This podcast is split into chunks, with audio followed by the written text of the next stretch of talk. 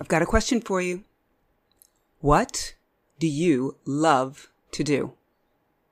For some of you, this question is going to be as easy as breathing. For others, though, it might take a minute. Hello, lovely people. It's Shara Carruthers here, and you are listening to the Live Like You Love Yourself podcast with myself and Maria Kirsten. And I'm so happy to have you right back here with us to dive into the juicy inquiry that's at the center of living a life that nourishes you. Because really, like, where would we be without inquiry, self inquiry? Yoga tells us that it's one of the most critical aspects of the practice, svadhyaya and so, what does your practice of self inquiry look like? Is it intentional or accidental? Is it consistent or intermittent? You know, I often talk about when I was in yoga teacher training, one of my teachers invited us to live in the question. And at the time I remember thinking, what question? And, and, and how can we live in it? But with some years under my belt and some introspection, I've come to the point of recognizing that life is full of questions, isn't it? How do you feel? Where are you going? What are you thinking? Who are you? What are you wearing? Why? What matters most to you?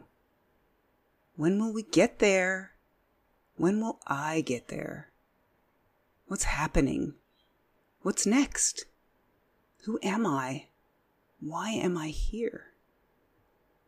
And in fact, when you think about it, life is a question. And so much of the discomfort that we feel comes from not knowing the answers, doesn't it? The prospect of being uncertain without definitive answers scares some of us. It scares all of us. But what if we could let go of the need for answers and just live?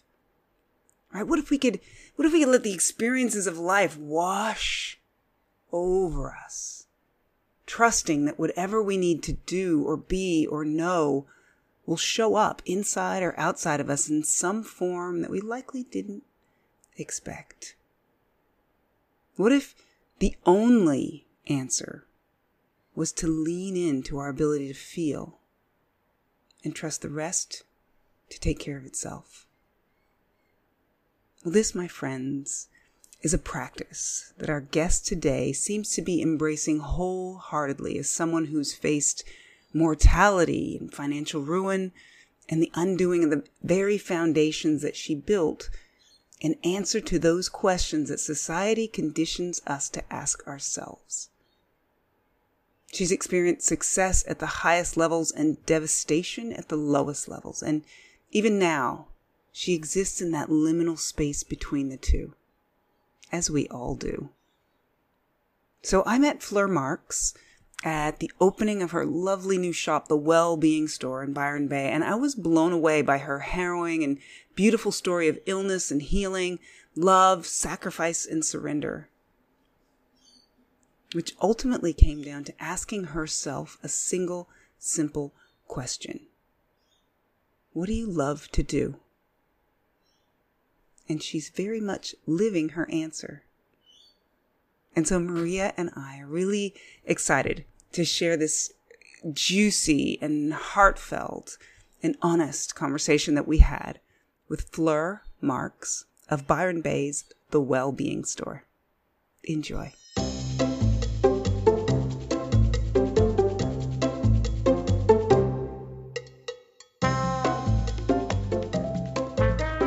Well, welcome, ladies. it's 2021. I think I remember in 2016 or 15 thinking this is like a science fiction movie time. Like this, you know, this year is like one of those ones that you can remember from when you were a kid, like maybe in the 80s or the or the 90s, maybe. Um, thinking, ooh, once we start getting into the 20 something, it's like you're living in some craziness. And here we are 2021 how are you how, how are you feeling? Fleur let's let's start let's start with you.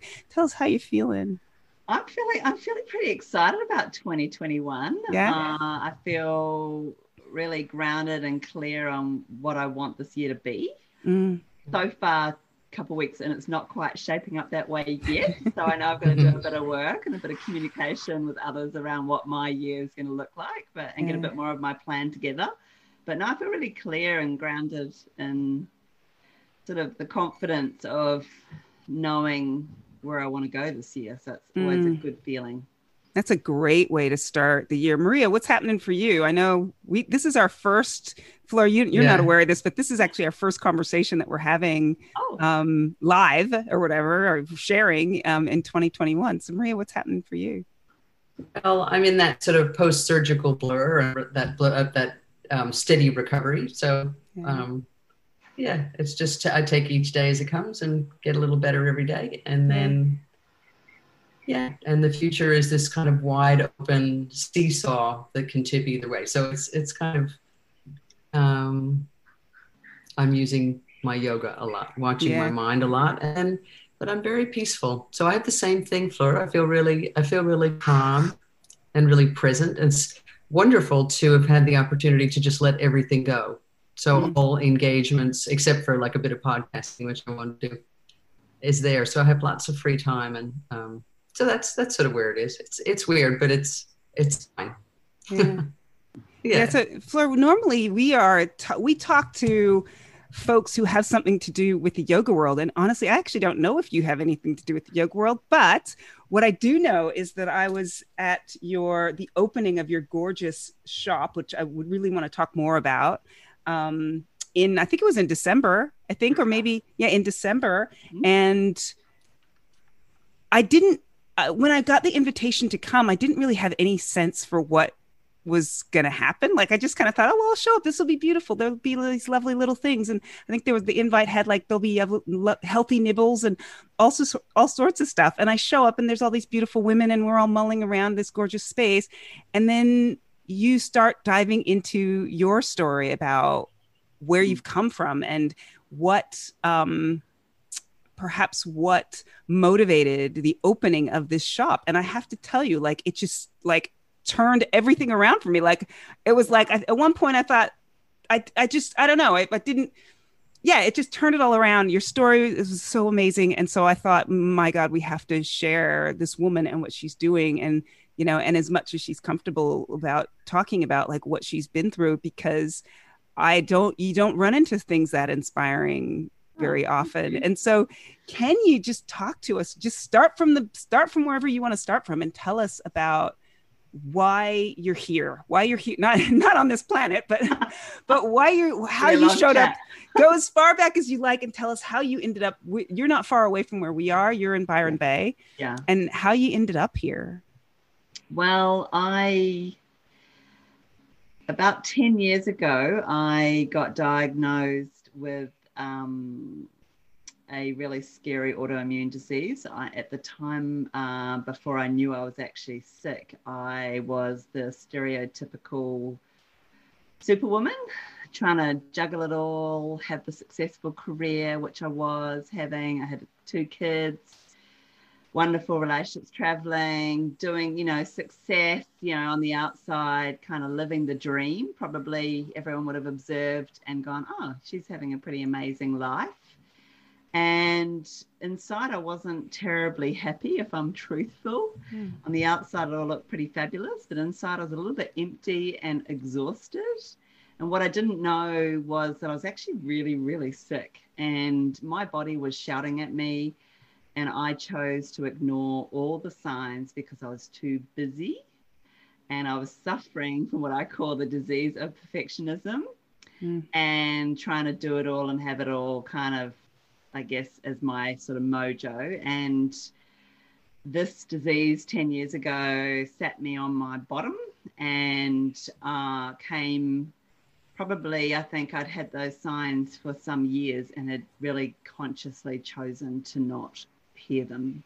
And so my body and my mind weren't aligned. And I had to step out of my successful career and fight for my life. Um, I had, mm. it was either going to be um, tuberculosis, uh, lymphoma, or another disease called sarcoidosis, which is a rare autoimmune, which is what it ended up being, which is non curable and no, no known cause.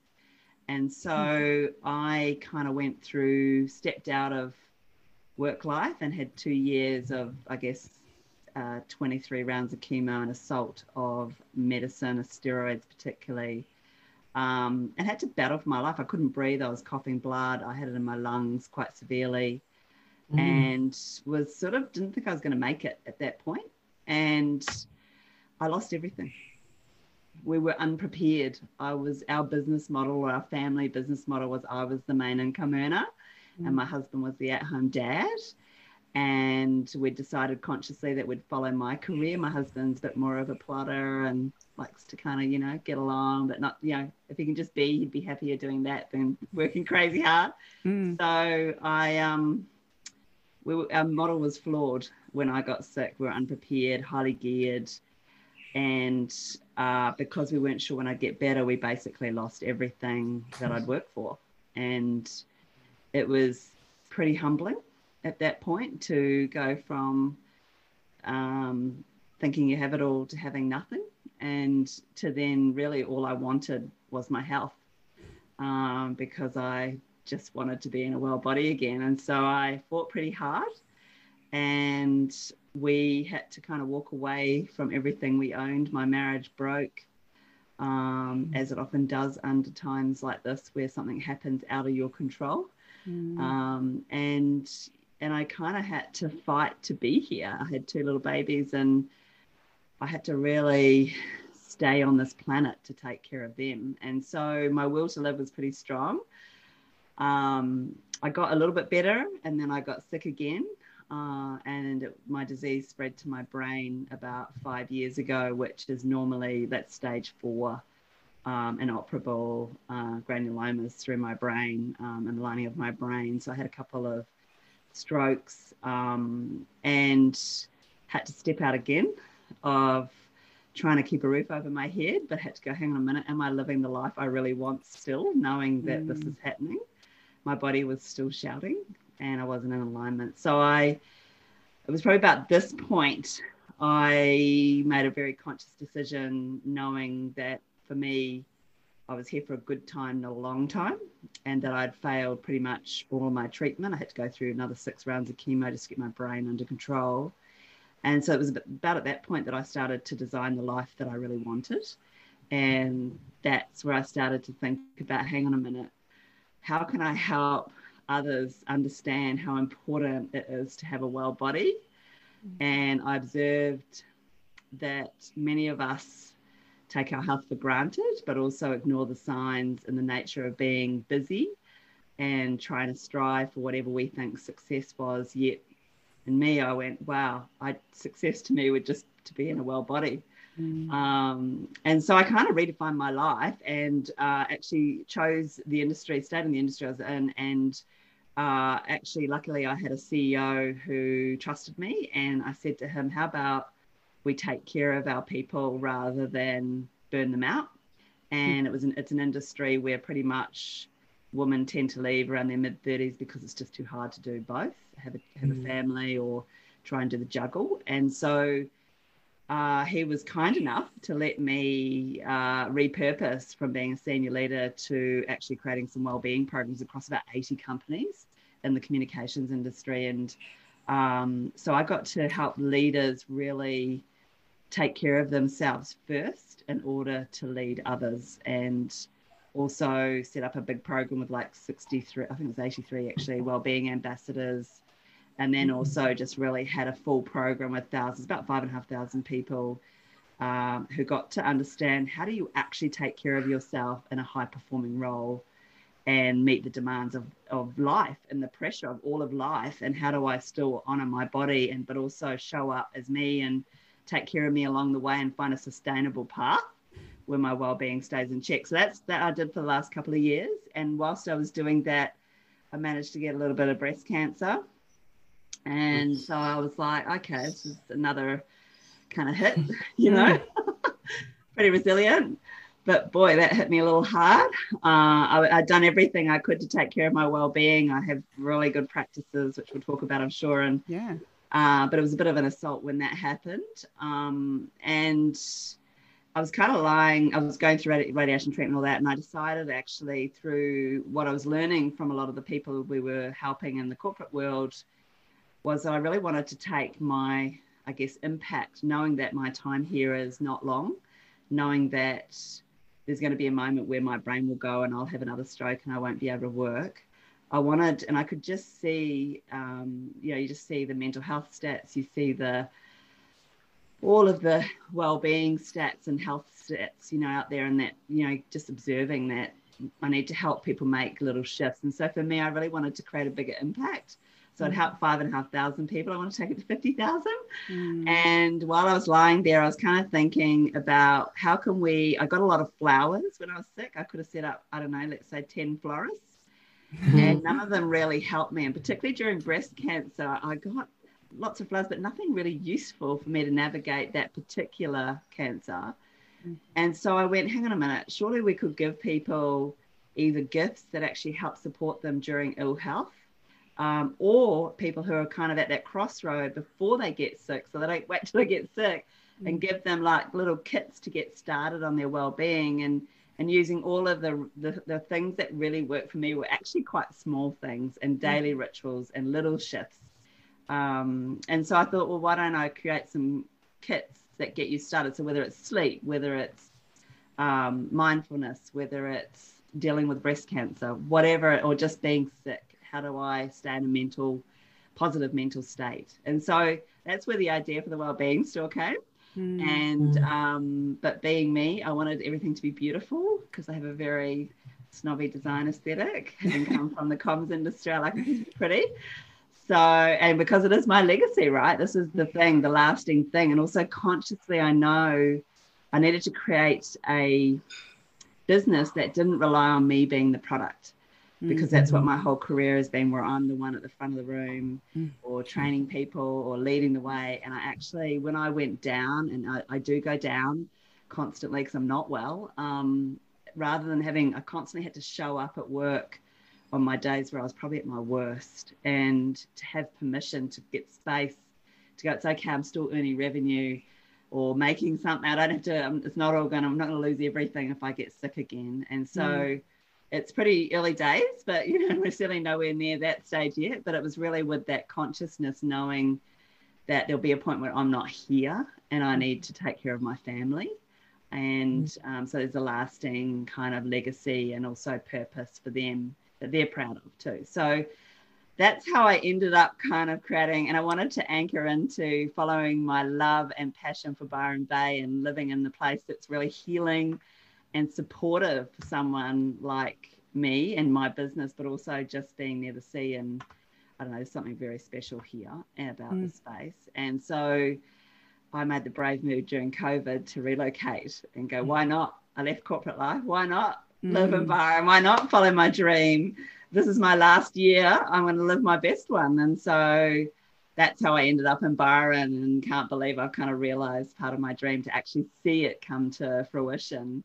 A lot of hard work, a lot harder than I thought to get there, but it's actually here now.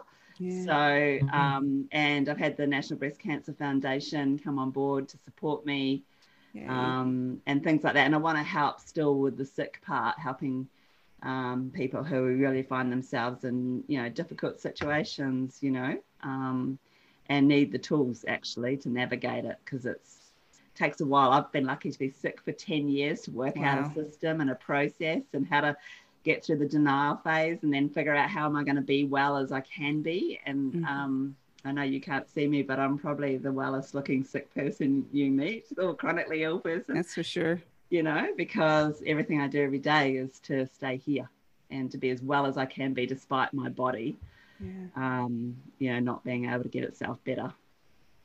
Does that wow. answer your question? Sorry, but oh my goodness! Oh, well, I'm there's a million questions, yeah, that come out of it, but yeah. yeah. I'm just totally enthralled by that, and like just a lot, just everything along the whole path. The first thing that that's coming to me is, um, I think about you talked about at the you talked about earlier about how you your body was kind of giving you signals and mm. and you just were you just weren't listening. And having for you now having become a person who's a mentor or who's coaching other folks who are perhaps in the similar situation I wonder what is your experience or what are your thoughts about why we don't tune in? Why we don't pay attention why we don't pay attention? Is it fear? Is it is it is it something outside of us that keeps us from perhaps even noticing or taking the action that we deep down maybe know we should?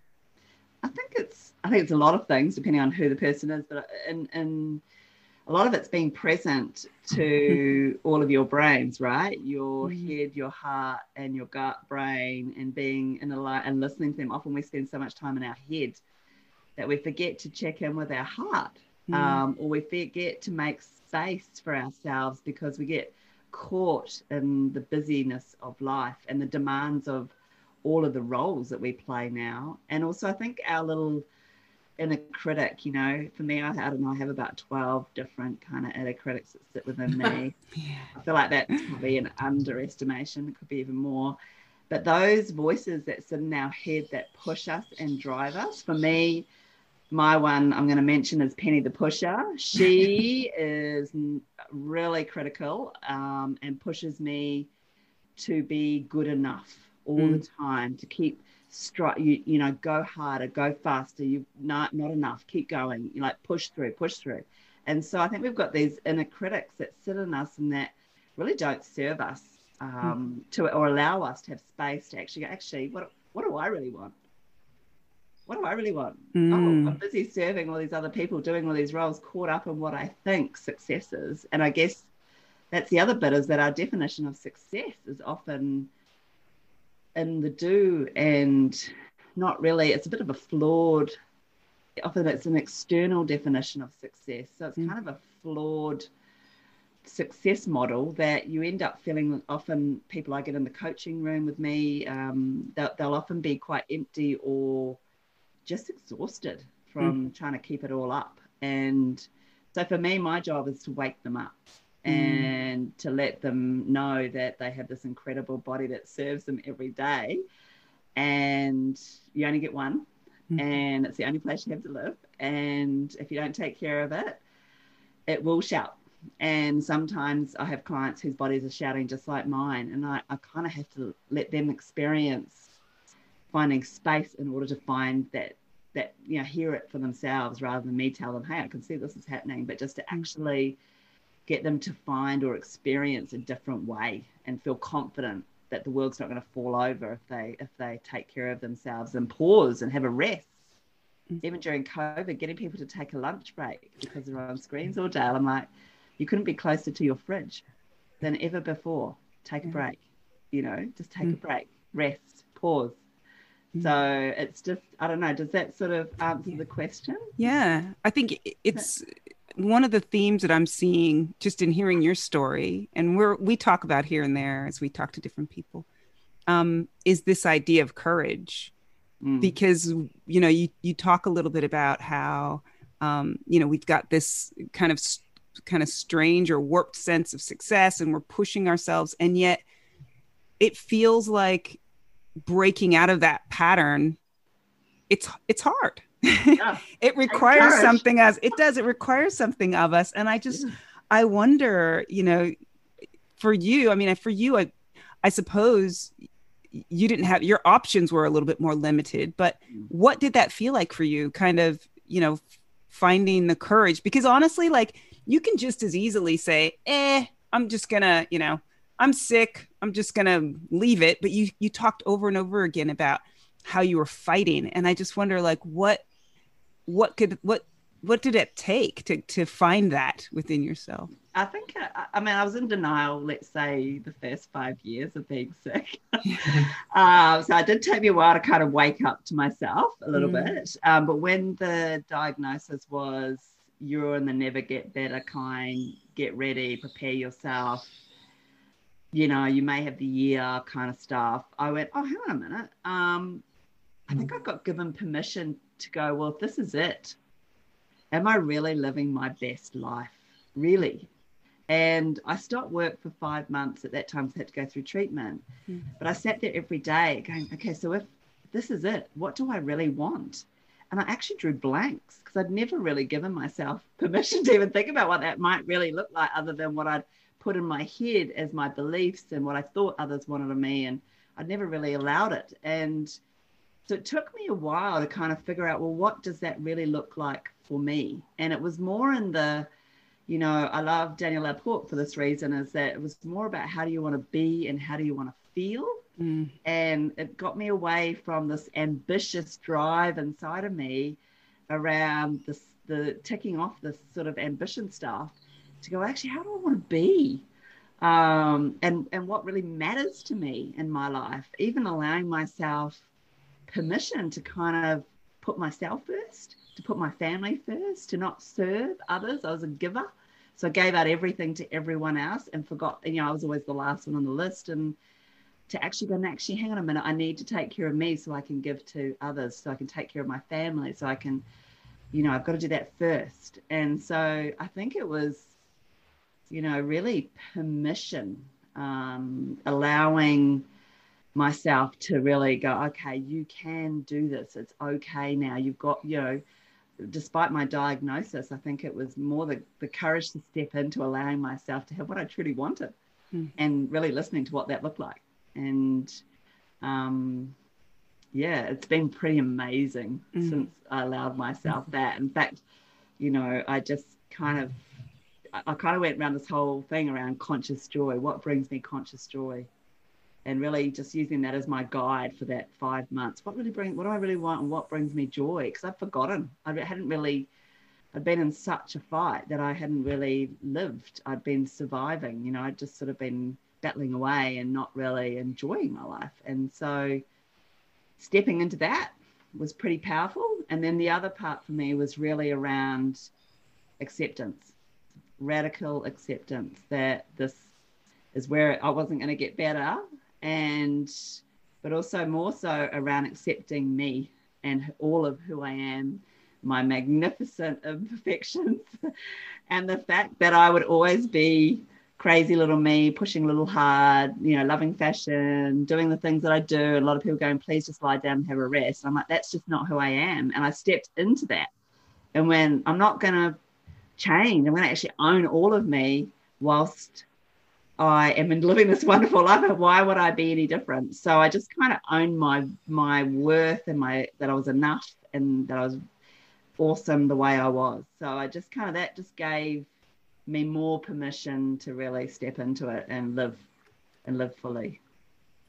Was there was there a process for you to do that? Like, was uh, did you do a physical thing with yourself? Did you do a, a daily meditation? Was there some kind of lots of things process? Yeah. Um, mind, meditation, mindfulness. Um, I was often in pain, so it was hard to kind of had to leave had to leave my body in order to hear myself sometimes. Um, yeah. Daily little rituals, mm. Little disciplines. Uh, you know, just literally journaling. What do I really, really, really, really want? Mm. And figuring and just letting whatever came up come up and not overthink it. Um, I think using food as an energy source um, allowed me to feel well in my body, like gave me a bit of strength.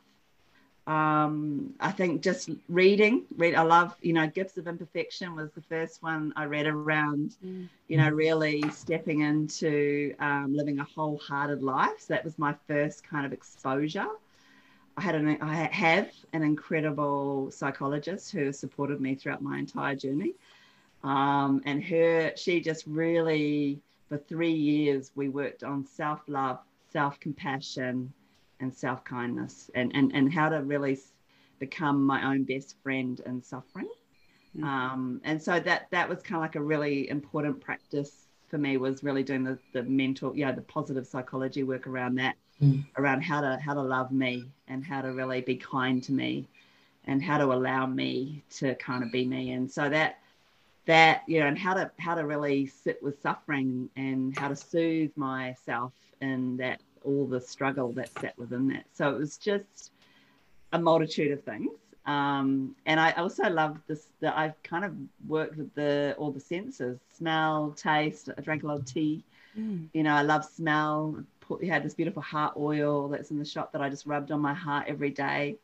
All sorts of just little ritual things that I kind of bought in. I didn't have a lot of money, so I just kind of did little things, um, hanging out with Mother Nature every day and asking for her support mm. and just trusting that she was going to carry me and hold me and just all of that kind of sort of a little bit woo woo stuff. But for me, coming from corporate, it was pretty woo woo, right? But I just really let go and surrendered um, myself to trusting that what was meant to be and and and but also kind of you know positively willing to be here at the same time. Does that sort of answer that question? Yeah. Yeah. No no. Yeah I, what i'm hearing and and and loving that you're bringing up is this idea of asking yourself what you want.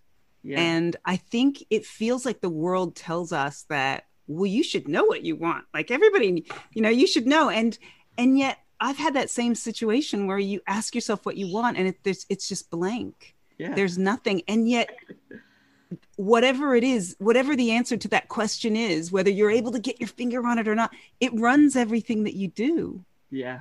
And so our ability to to answer that question it feels like it so comes down to exactly what you were saying asking for permission have, is that a question that you're still asking yourself every day or in every moment in some way and if so like what is that process of asking it like is there like a are you like uh, is the heart sort of flung wide open now about it or is there is there still hesitation uh you know penny the pusher and a critic's still alive and well, as yeah. are my others. Um, so I, I, use a technique that's Kristin Neff based that allows me to access it very fast, and mm-hmm. I use it also on my clients. And that's just put my hand on my heart, and I go, "I'm here and I'm listening," or "I love you and I'm listening."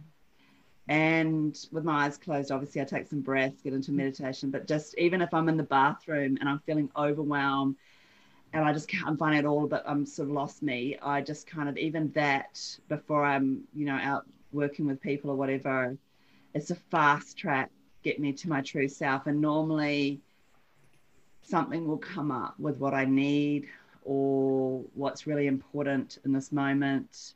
Whatever I need to hear will come. Hmm. And, mm. um, and just getting into that practice of, and, and, you know, making sure it's my wise mind that comes up and, it guides me. So that for me is my fast track kind of. If I just do that, I'm I'm actually in my true self pretty much straight away. So that's a connective thing. Mm, um, love that. Yeah, and I have a morning kind of ritual like most of us. You know, I do. I follow Morning Savers, which is all around Miracle Morning Savers, I think it's called, and mm-hmm. so I always make space to reflect. Um, always practice gratitude. Um, but I, but I'm, I am oh, you know, I constantly have to reset. You know, I, I am not, I, I'm by no means perfect at this. I am. Life happens and things trigger you, and you mm. find yourself back where you shouldn't be, and mm. or you lose your, you lose that anchor. And so, um, you know, I've had to really learn how to reset and renew, and, and to know my signs when I wobble out, when I kind of start to digress from what matters because I do get swept up and mm. stuff and I do, you know, I still feel what others feel. And so I'll get, you know, into that and then I'll lose me again because I'm a giver. I'm a natural giver, natural pleaser. And so I have to kind of keep going back, anchoring back and having a support system of people around me who can know, hey, there she goes, off she is, you know, working 24 7 again, you know.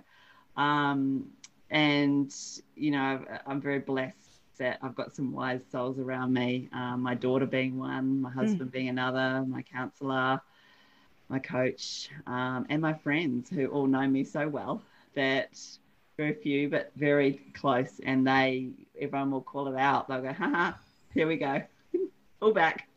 And so I just have to keep disciplining myself to anchor back into it and just mm. to find space to do it. Um, does that make sense? Absolutely. Oh my goodness. I'm thinking, uh, you know, like I often think being human is a practice and and yet somehow we think well we're just popped into this world we should just be able to you know, we should just be able to get through it somehow. And what I love so much about what you've just talked about is um, that even in the midst of something that's so incredibly challenging, something that's that is so sobering, something that you think, well, if you're going to change your habits, now's it. Like this is the thing that's going to make you change it. There's still that core of who you are.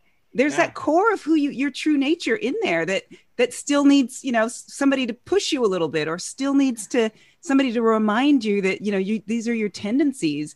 And so I think that's such an incredibly powerful um, message to everyone out there who, you know, who thinks that they can do it alone who thinks that they can, do you know what I mean? That they can overcome whatever challenges they're dealing or get to wherever it is they want to be in their life just by, you know, just by kind of plodding along on their own. I feel like we, I feel like what you've pointed to is that we all need not just to under to try to understand ourselves a little better, but we need support in yeah. many different forms.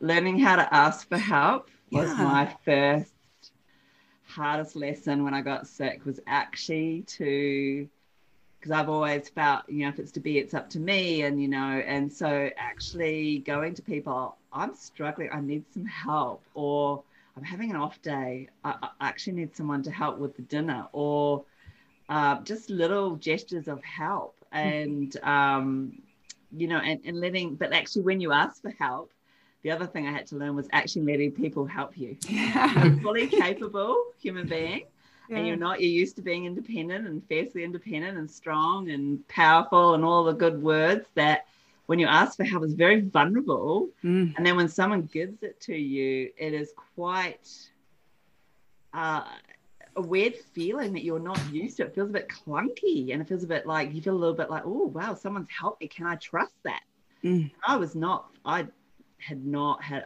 i found the kindness of strangers incredibly powerful when I got sick. I had a little blue esky bin outside my front door, and the power of uh, the community is that somebody made sure, this beautiful woman made sure that every night my esky bin was filled with a gesture of kindness, whether it was a meal, and mm. magazines, and flowers, a note, whatever. It was like this magic blue box outside our house, and I had never met these people in my life. And that act of kindness just gave me strength and I and I had to ask for help because I said I can't actually stand up to cook the dinner for my children. Can someone help me with the? I said, what can we do to help? And I was like, oh, I'm fine, I'm fine, I'm fine. You know, and then once I asked for help, I then had to get really specific because we ended up getting a lot of lasagna and I don't eat meat. Right. So, and my whole family's starting to gain weight. So I had to be really specific and go, actually, this is what I need to eat. Yeah. like, so I had to be really clear. And I felt really guilty about that. And then everyone went, oh, good. Now we know what you need and then mm. everyone rallied around to help. So it's just that kind of. It's really asking for help is quite a vulnerable thing to do, actually. I, I, have found the same recently. I've had a I've had an incredible outpouring of of giving it, and it, uh, it makes me you can hear me choking up. And I'm even getting a bit. Yeah. Oh. Because it's it just it is it's really vulnerable, but it also yeah. is so loving. I mean, I'm yeah. I cry because it's just Yes. So moving how beautiful people are. You just ah. can't believe it. Ah, yeah, you're making me teary now. Oh, I know. I'm getting you, uh, here we go. Woo. Um, yeah, and, sorry. And, and no, it's the little things that keep you going, right? It's uh, and for me, strangers like that was yeah. we we were here without a real support network, um, and so that was That's you amazing. know just blew my mind. Like for a mm. year, it wasn't just a week or three, and they have continued. That when I go mm. down, there's a support crew. Everyone goes right. Okay, flows out. We need to help her. Let's get mm. organized. And um, you know, and I can now say this is what I need. Mm. Um, and so yesterday I was having an off day, and I had to deliver some workshops. And someone said, "Oh, can I help you today?" I started really love. Do you mind making bringing me lunch? Because I'm not going to have time to stop properly. And she was like, "Sure." And so it's just getting really comfortable with being vulnerable and not and not able sometimes to do everything and mm. so um, that helped that really helped me um, mm. surrendering a bit has there been anything in i mean the fact that you've had to to ask for help and get yourself around that is one thing but have you found that there's been any other um, trick, for lack of a better word, trick to to just uh, getting to get to to becoming more comfortable with asking for help? Uh, I think letting go of shame. Yeah, you know, I had to I had to rock up to St. Vincent's de Paul and I couldn't afford petrol at one point. You know, we were homeless at one point. Uh, you know, gone, I had fancy suits and, you know, had went to, I actually can't keep a roof over my head and I don't have enough petrol to actually get to my job. And I was showing up as a high flying executive, like shame, right? Huge shame. And no one would have known uh, at work what was going on that I couldn't actually get, hadn't have enough petrol to get home. Um, so for me, I had to let go of shame and find humanity and the connection in humanity. And that's where I kind of became, started being vulnerable. And that's when I realized that other people, when I was vulnerable, other people were vulnerable with me. And I wasn't, I realized that we were all human and our humanness is what makes us feel less ashamed and less alone and letting go of my judgment on myself about that. This was a situation I hadn't chosen and um, and I, you know, I still struggle with it a little bit. Um, you know, that shame piece, um, and so it's just really, you know, anchoring into being human mm. and going, you know, I'm just human doing. Someone said to me, um, you know, you're doing your your imperfectly best, you know, imperfect best and that's all I am. I'm just completely, imp- you know, or I'm a magnificent work in progress. I'm just constantly having to re uh, align my expectations of myself to allow others to come in and support me and not be ashamed of that reality. Like even admitting that I couldn't, you know, put a roof over my head was pretty huge. Um, mm. And it's amazing how much suffering is actually going on out there that's silent.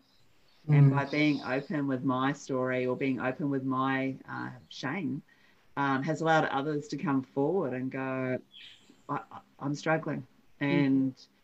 and and that you're human too, right? So we're all human, and it's just that just allowed me to feel not as alone in my suffering.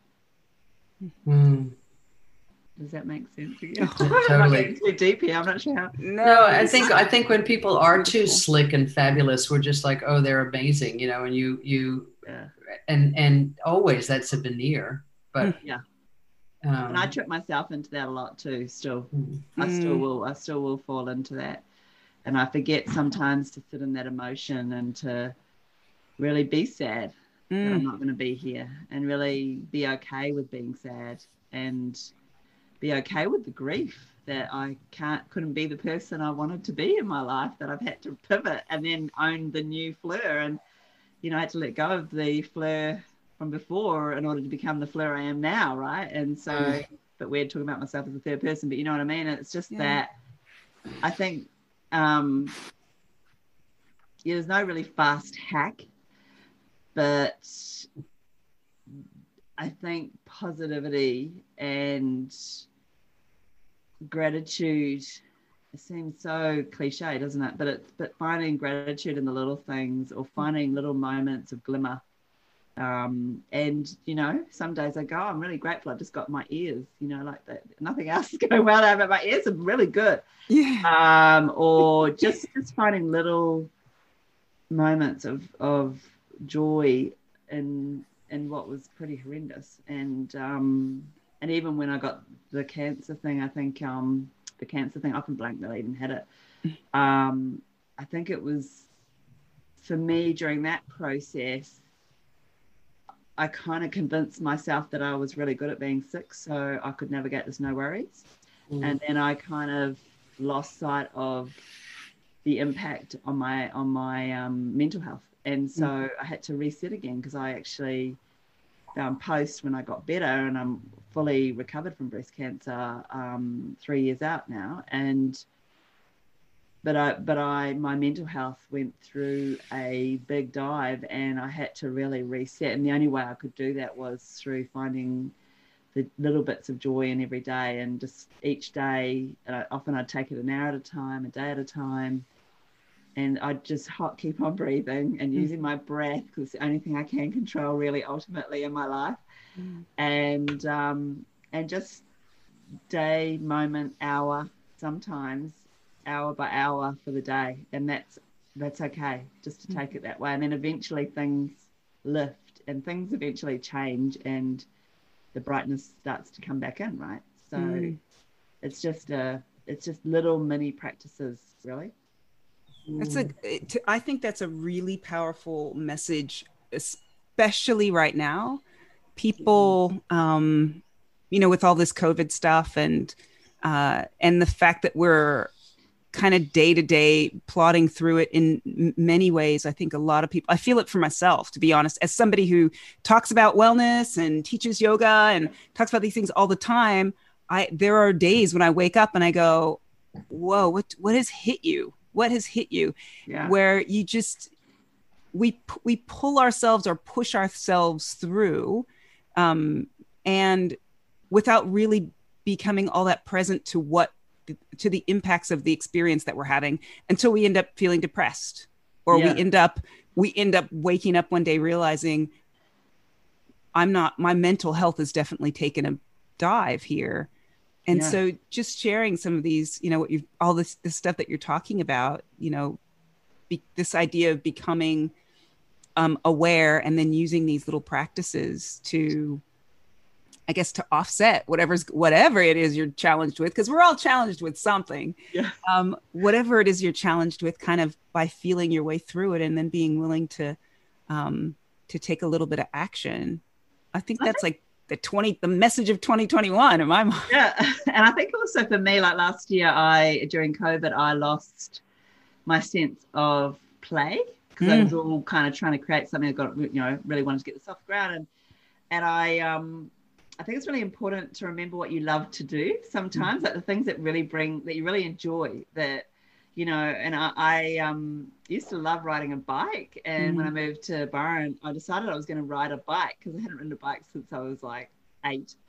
And so I just bought a bike because it felt really playful and fun, and you know, and so I just got on a bike, and and or I love reading, and so I went back to my practice of reading a book indulgently for the Mhm. first half hour of every morning. Mm. Um, so just like fueling, you know, fuel, feed, putting putting something back into your tank, fueling it back up because the underlying pressure of COVID, we're holding, we're holding. Sp- and I know for me, holding space as you would be is kind of like we're holding it for others, you know. And I found I was sort of letting my tank empty out pretty quickly by holding for others. And so it's just remember to consciously doing stuff you love that Mm. feels a little bit playful, a bit fun, and a bit kind of creative, or and I don't know, it just brings you joy really. And so it's the little stuff like that that really uh, got me back on track last year with COVID when I was really giving out to everyone again. Um, you know, and, and, and, and the underlying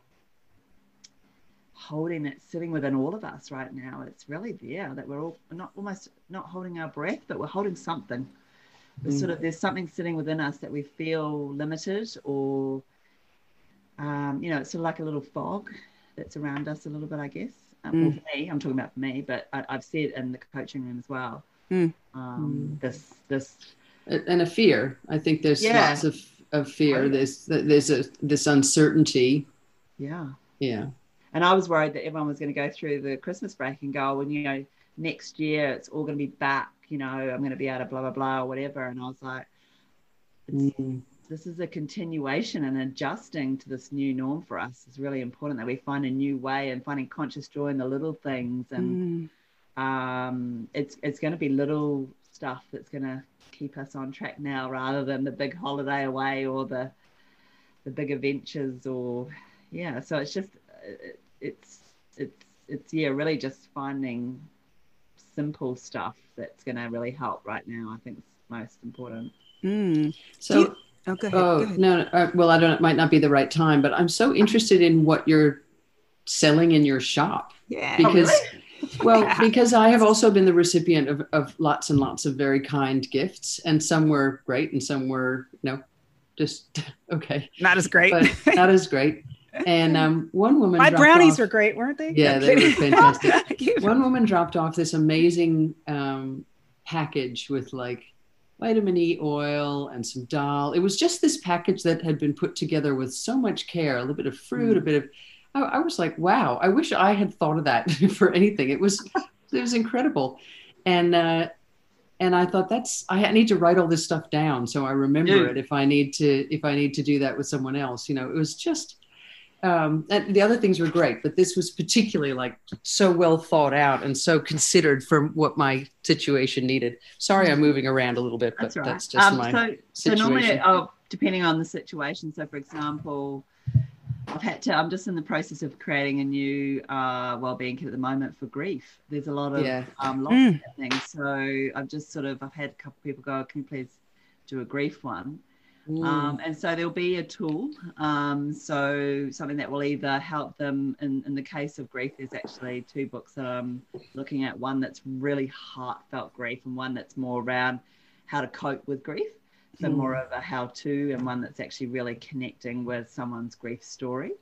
Um, and same again in the cancer one. It's really uh, the breast cancer one is is um, actually how, how to navigate breast cancer. Um, so it's a really good, helpful, deep, amazing one. And then there's another one that's more about all the different notes and stories of other women who have gone through that journey, so you can connect and feel that that Mm.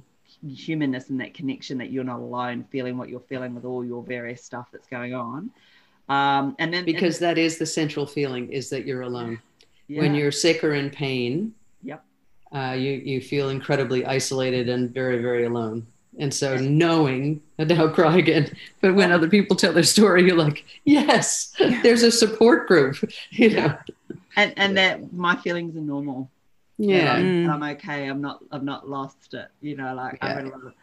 And um, and then there's some practical stuff around like for the breast cancer one. Um, I got given the world's ugliest bras, and I I so I've sort of partnered with our local Bimby and Roy, and they're really beautiful, comfy bras um, that are really nice, and you feel pretty in them Mm. um, proper boob oil that you love smelling or scar serum, which actually will help you heal from treatment.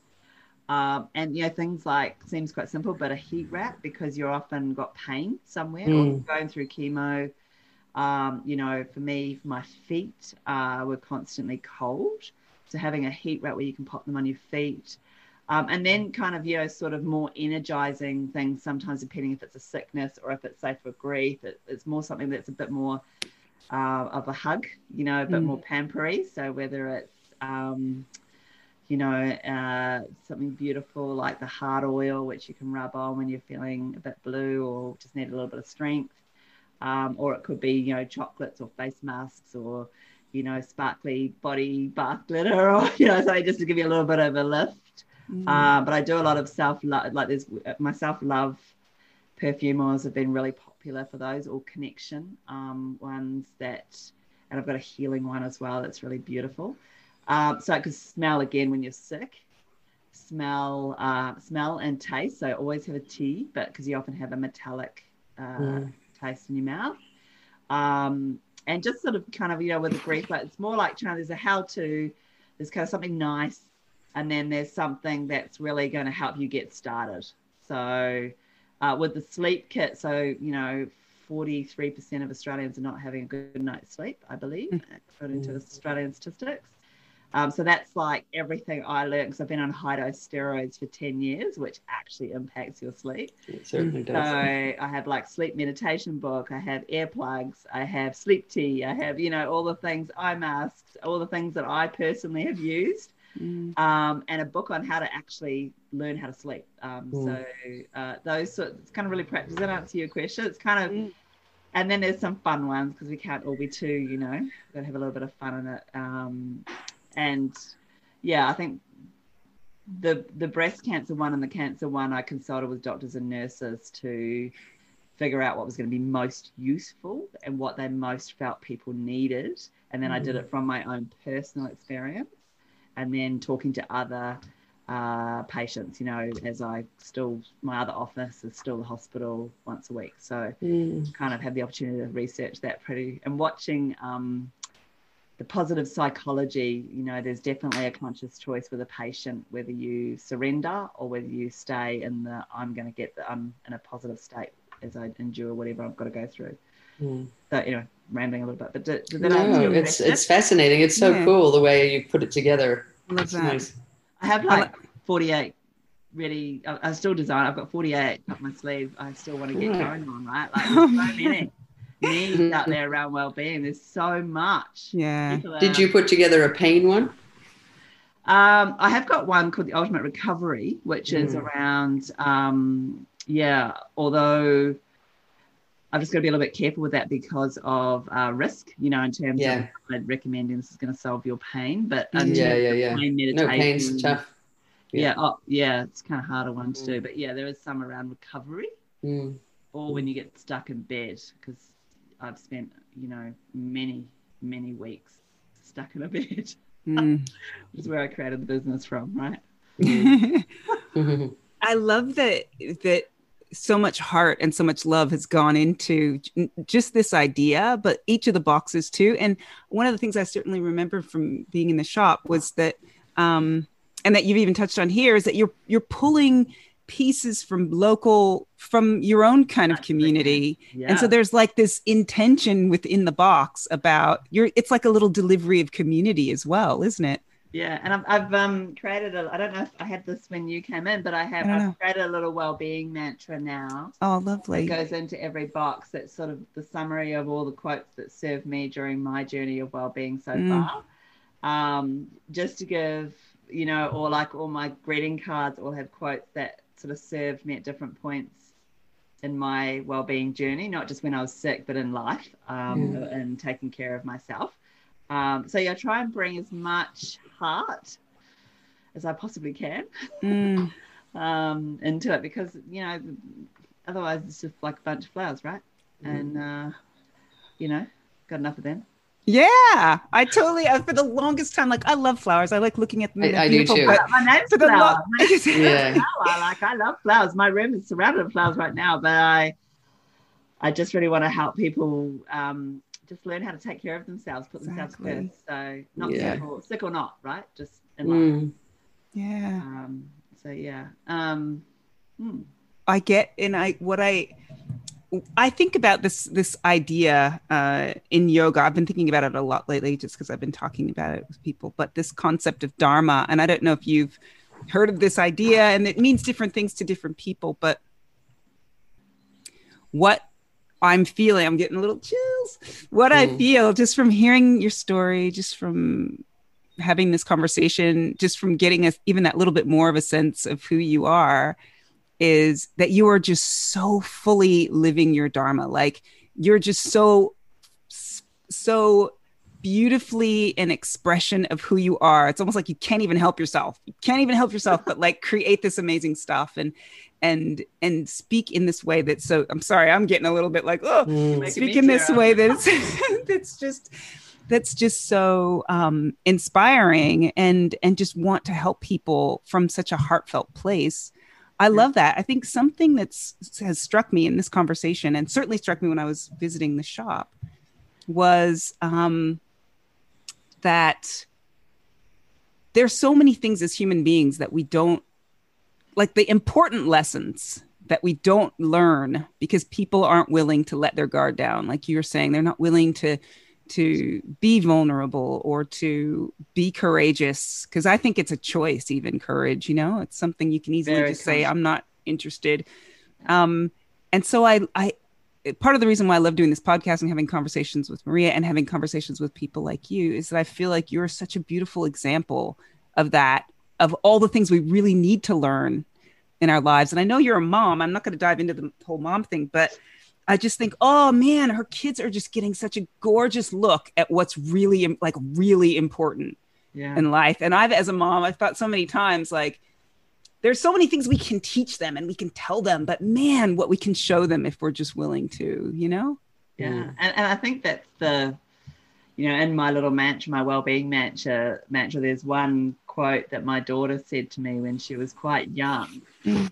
and because I was so worried that, um, you know, that they they've been battling for since my daughter's now 19, my son's now 16, but for 10 years of their life, more, you know, so much of their life has been seeing their mum in pain or in hospital or worrying that I'm not going to be here tomorrow. And um, so I was so worried that they were going to just, you know, not be uh, I don't know if it was going to really wasn't their choice either. And my daughter said to me um, at a really tough moment where I was struggling to um, really take care of myself first. It was really funny mm. because I had these two kids, and she said to me, "Mum, you need to be selfful to be selfless." Mm. And I was like, "You are like Buddha, like you oh. are amazing." Like, where's that? Like, I had to write it down. It was so incredible. Yeah. And she is still my wise soul right mm. now. She will watch me and guide me, and she will bring me up, and she'll go, "Mum, you know, come on, let's just take a break," or you know, she just will just. She is, she has been given a great gift. She's incredibly mature beyond her years, mm. um, and but she also gets how precious this one life is. And so she knows what living fully looks like. Yeah. She knows as a 19 year old young woman, she is so clear on who she is. She is so clear on what her life, how it, she doesn't have any idea what she's going to do with her life. She doesn't have any idea on, you know, she's not conformed by that. She goes, I just want to enjoy my life. And she gets that. I wish I'd been given that gift early on. Um, no. And, but she's done all she's done all the work, right? So, mm. but the funny thing about the Dharma is that I didn't realize until I honored my purpose mm. that it is just I am the happiest inside of that I've ever been, right? Mm. And I I should be kind of probably, you know, not as happy because I'm actually probably sicker um, and I have less, you know. I uh, um, and I, but inside of me, I am, I am so. Every day, I put my feet on on the floor, and I can get out of bed, and I can be here, even to have this conversation, mm. and to just show up and be in in life. It's like it's a weird. It sounds a bit weird, but and I wouldn't wish anyone to have to go through my journey to realize this. But when you honor your purpose and you honor what really matters to you the rest kind of takes care of itself, you know? Mm. It's just amazing how the gifts all come and, and things just kind of evolve and, you know, it's, you know, it just sort of happens, stuff happens. And because you're living in your purpose, you're living in what, you know, you're living your values, you're living what matters. It's, you know, yeah, yeah. and I've just, you know, I, I think I've just let go of all that stuff that I thought I needed, should, could, would, that sort of sits around you that, you know, just like, no, this is enough. This is mm. enough now. mm. I swear, I think seeing examples like you, Fleur, just to me, it just, it reinforces that that is true. And so I just can't tell you how happy I am that you're here in Byron Bay, that I okay. just had a chance to go into your shop, your beautiful shop. So I, I yeah, just to, I think we probably get to kind of wrap things up a little. Unless there's is there something else, anything else that you want to share with us? Because I would love to hear. I know you're doing workshops or you're doing something. And yeah. our, although our audience is all over the place, all over sure. the world and all over Australia, I think I just would still love for you to share any of the other stuff that you're doing because I'm sure. certain that people would love to so I'm doing find a you workshop in Byron, but I'm, i also do, you know, in my um, kind of, I still, as a coach and as a well-being trainer, I still do online Zoom stuff as well all the mm-hmm. time. Mm-hmm. So if there's, so we're doing um, Be Your Own Bestie, of course. Mm-hmm. Um, okay. So trying to give the gifts of that, that I have, you know, self-love, self-compassion, how to be your own best friend. Uh, we're doing ones around how to how to work smart, like actually how to prioritize what's important, like actually that discipline. I've designed a whole productivity planner around how to focus on what's important, not what's urgent, and get what you want. Really get your goals going and done each month and each mm. day, not just at the beginning of the year, like 2021 goal setting. Actually, how do you mm. make that real for the rest of the year? Um, doing workshops like wholehearted living around stuff that we just talked about, doing ones around getting your shit together, which is like how do you actually get it together when particularly when you're not together mm. um, mm. and how to fast track that and yeah, and then i want to do one on uh, balance boundaries and self-care because boundaries seems to be a really key part or a key trick to actually unlocking that permission piece we're talking about, having really clear, clear boundaries. Mm. Not only does it allow you to have more empathy, but it also allows you to actually uh, make space for what's important. And so, boundaries for me has been a hard one. I'm a constant learner in that one. I'm never going to get that one perfect, but I constantly I, I know how important my boundary. As soon as I let go of my boundaries, yep, things wobble out. So I know mm. my boundaries, and so that's you know that that that balance piece and boundaries piece together is kind of like they work pretty well together. Um, and yes, yeah, so I'm just doing workshops like that, but also you can pop in or you can drop me an email and go, I've got this well-being challenge, or I've got my friends having this, or something's happening here, I'm experiencing pain, or whatever it is, and I can go, hey, let me create something a little bit for you. I'm happy to kind of go, here's my suggestions. Um, mm. I always love to do that for others and go, oh, mm. really, I can solve this. I can help you with this. Um, and, and you're I, shipping you're shipping your your packages all over Australia, or yeah, I can ship yeah. Australia, and I'm happy to ship internationally as long as I just don't know how to work out all the pricing of shipping. But if yeah. someone's happy to pay for their own, I mean, I just pay whatever the shipping costs are. I can let you know, but I'm happy to ship anywhere. Um, the more people that get these beautiful gifts in their hands, mm. um, the better. Um, and the only the only thing I was going to close with was a little quote that's been a very guiding light for me if you want me to do that. Please. Yeah please. love it. Um, which kind of sums up our I, mean, I was going to read my well-being mantra but i'll give them time. I'll probably just um, land on this quote which um, is you need to be consciously selfish to be sustainably generous. Mm. you need to be consciously selfish to be sustainably generous. And if you're a giver this is for you If you are a selfless person who gives out everything to everyone else, this is for you. If you find that you kind of leave yourself last, the trick is in order to be sustainably generous, you need to be consciously taking care of yourself first. Hmm. Beautiful. Thank you so much. Thank you again yeah. for sharing time with us. This has been such a brilliant yeah. conversation, and I look forward to the next time I'm over where you are in Byron to Come popping in and saying hi. Yeah. yeah. Mm.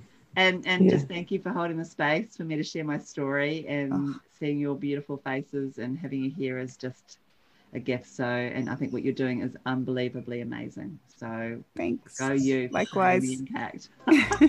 thanks. All right, so there you go. I got to tell you, I am so inspired by Fleur's courage and her passion, and it makes me wonder what's making you passionate about your life and the world right now? Even if you don't have an answer, feel into it and maybe maybe notice that more than any single thing, it might just be a feeling, like that feeling that shows up in the presence of someone special or when you're engaged in something that nourishes your mind, body, and soul.